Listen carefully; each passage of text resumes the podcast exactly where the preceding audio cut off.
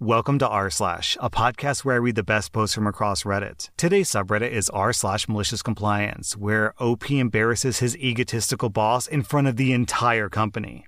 Our next Reddit post is from Taran Misu.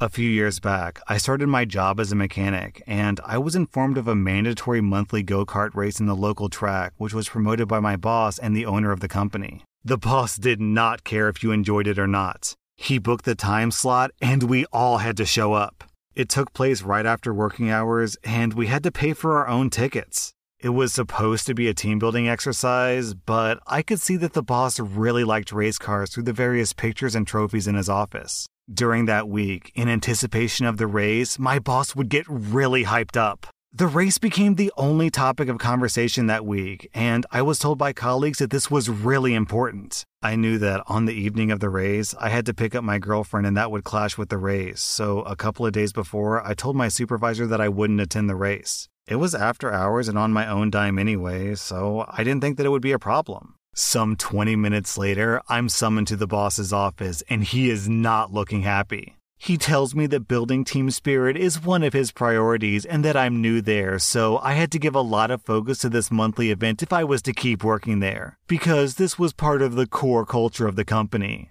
I really needed that job, so I just said, Sure thing, boss. On the evening of the event, I drive to the racing track, and upon arrival, I see my colleagues all in jeans and t shirts, and my boss in full racing attire.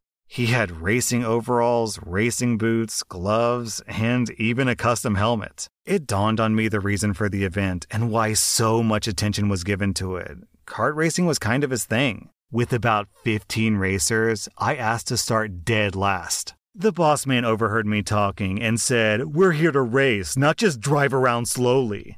Up until that point, I wasn't really paying much attention, but I decided to comply and show how important the corporate culture was to me.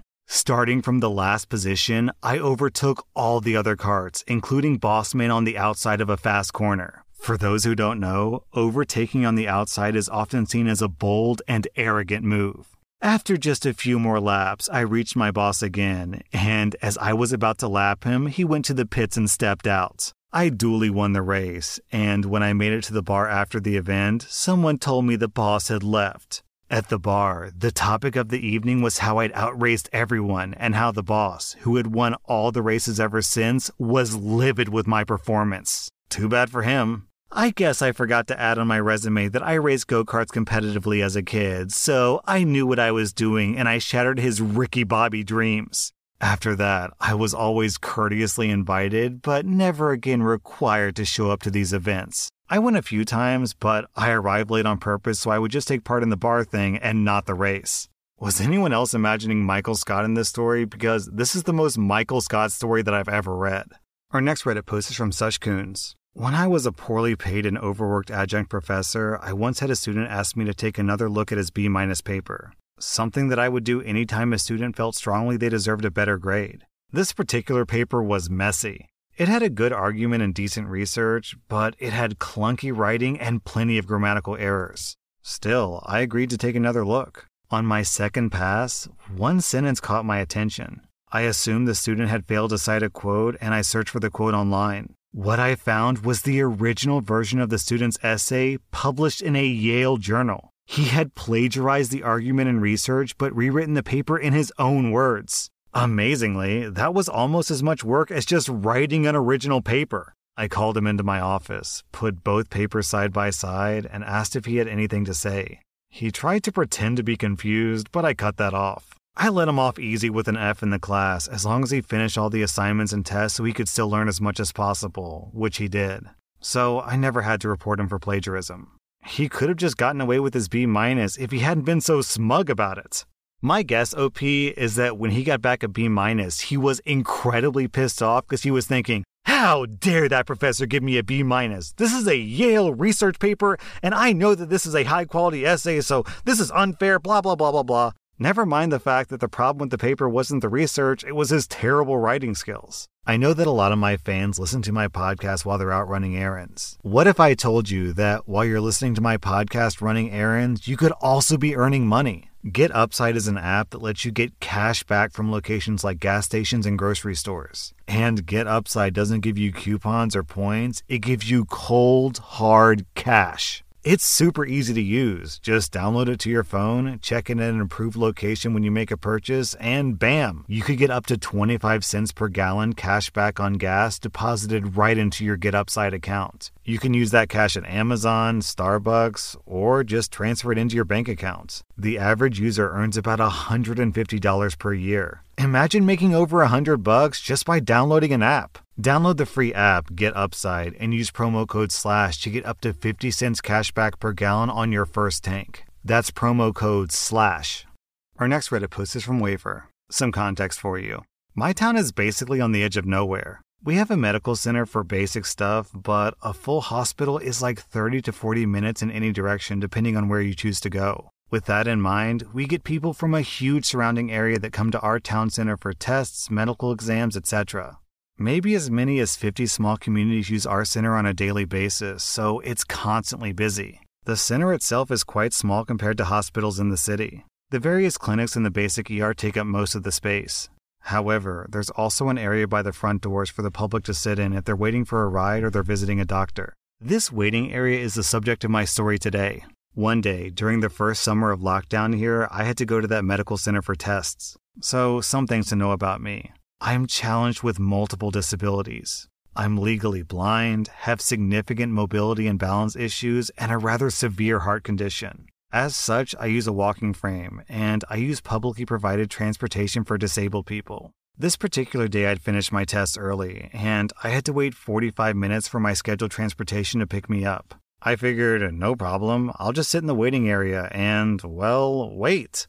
I shuffled over to the seats with my walker plainly evident, and I was confronted by a news sign that said staff only. Say what now? I looked at all the empty seats and vacant tables and I turned to the clerks at the entrance. I said, Can I please have a seat in the waiting area until my transportation comes back? No, it's staff only. You need to wait outside. Um, I can't stay standing for 45 minutes waiting for transportation, and I gestured to my plainly visible walking frame. Not my problem. There are benches to sit on outside. The benches are full, and we're supposed to be social distancing, not cuddling up to random strangers on a park bench. If you want, I suppose I could let you take a wheelchair out and sit on that. And how am I supposed to manage a wheelchair and my walking frame at the same time? Again, not my problem. If you won, you can call management when you get home. Are we done here? I guess we are done, and I went outside to find a spot to wait. Well, I stood outside for 45 minutes while the sun beat down on me on what turned out to be a 104 degree day. As I stood there, I noticed that there was a line of patients growing steadily longer, also standing outside in the heat, waiting to be let inside the building. Some of them looked well, but let's face it, nobody comes to a medical center because they feel 100% well. Most of them looked quite ill, and some were looking pretty faint by the time they got through those doors. By the time my transportation arrived, I was badly sunburned, thirsty as hell, exhausted, and feeling more than a bit faint myself. My driver was shocked, and he insisted on walking me to my front door when we got home to make sure that I was okay. The rest of the day was a complete loss. I spent it drinking water, sleeping, and nursing the sunburns on my shoulders and face. I was a mess. The next day, however, I was pissed. I had plenty of time to recover and think, and I kept coming back to that line of patients standing in the heat. The more I thought about it, the angrier I got. So, the malicious compliance. The clerk's smug words danced through my sun baked brain like a mantra. You can call management when you get home if you want. So, I called the medical center's management. What followed was a half hour conversation with the sweetest lady. She was so nice and so upset when I told her about what happened the day before. She was especially concerned when she found out about the line of people waiting outside on what turned out to be the hottest day of the summer that year. After our talk, the manager promised to look into it and get back to me. Now, normally, that's sort of a brush off, right? Not so with this lady. Two days later, she called me back. It turns out she had spent the entire day before sitting at the clerk's desk observing things that went on. Things like patients being forced to stand in the rain waiting to get into the center, or patients being poorly spoken to by the same clerk. And the cherry on top? At one point, a tiny elderly lady tried to sit down in the waiting area, and the same clerk ran over and rudely shoved her aside and snapped, Staff only. He did this with her boss sitting right there. The manager went over, tore down the signs, apologized to the lady, and helped her take a seat. Then she took the clerk into her office for a chat. As a result, the medical center was immediately restructured. The staff was moved to an unused gift shop, the waiting room was returned to the public, and best of all, the registry desks were moved, so patients no longer had to stand outside waiting to get inside the building. Oh, and I never saw that clerk working there again. Our next Reddit post is from Rum Bun Bun. This is my husband's story from a few years ago. He was an equipment salesman, and he had a company pickup that he brought home at night and on weekends. His company did not allow it for personal use, aside from driving it to and from work. Some of the workers took advantage of having a pickup and did use it for personal use, and the company installed GPS systems on all company vehicles at the first of the year. My husband was pretty miffed because he hadn't misused the truck, but he figured that he had nothing to hide, so he shrugged it off. In February, he had to attend a trade show on Saturday. This triggered the GPS, and he got a nasty call from his boss who was located in another state. My husband had to provide documentation that he was attending a company sanctioned event he felt like he was being babysat. This happened a couple of other times as well. One Saturday that spring, he backed the truck out of the garage and onto the driveway to get the lawnmower out. After he finished mowing, he pulled the truck back into the garage. You guessed it, this triggered the GPS twice, and on Monday, his boss called him and chewed him out. My husband tried to explain, but his boss was still mad.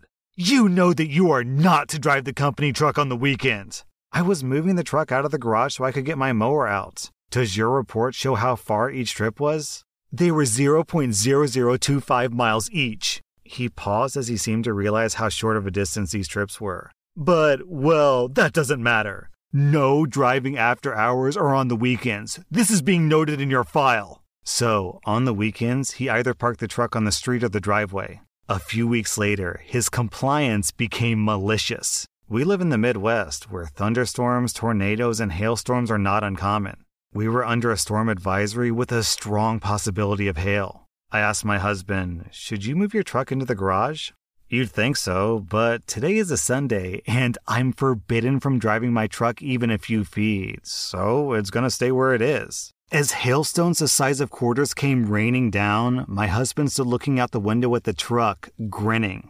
My husband loved explaining the damage to his boss and reminding him why the truck was no longer parked in a nice, safe garage. When he reported the damage, he reminded his boss that it was a shame that he wasn't allowed to move the truck into his garage when he became aware that a storm was coming. The boss knew damn well that he had maliciously followed policy. The policy was reworded a few weeks later, but I'm not sure if my husband caused it. That was r slash malicious compliance. And if you like this content, be sure to follow my podcast because I put out new Reddit podcast episodes every single day.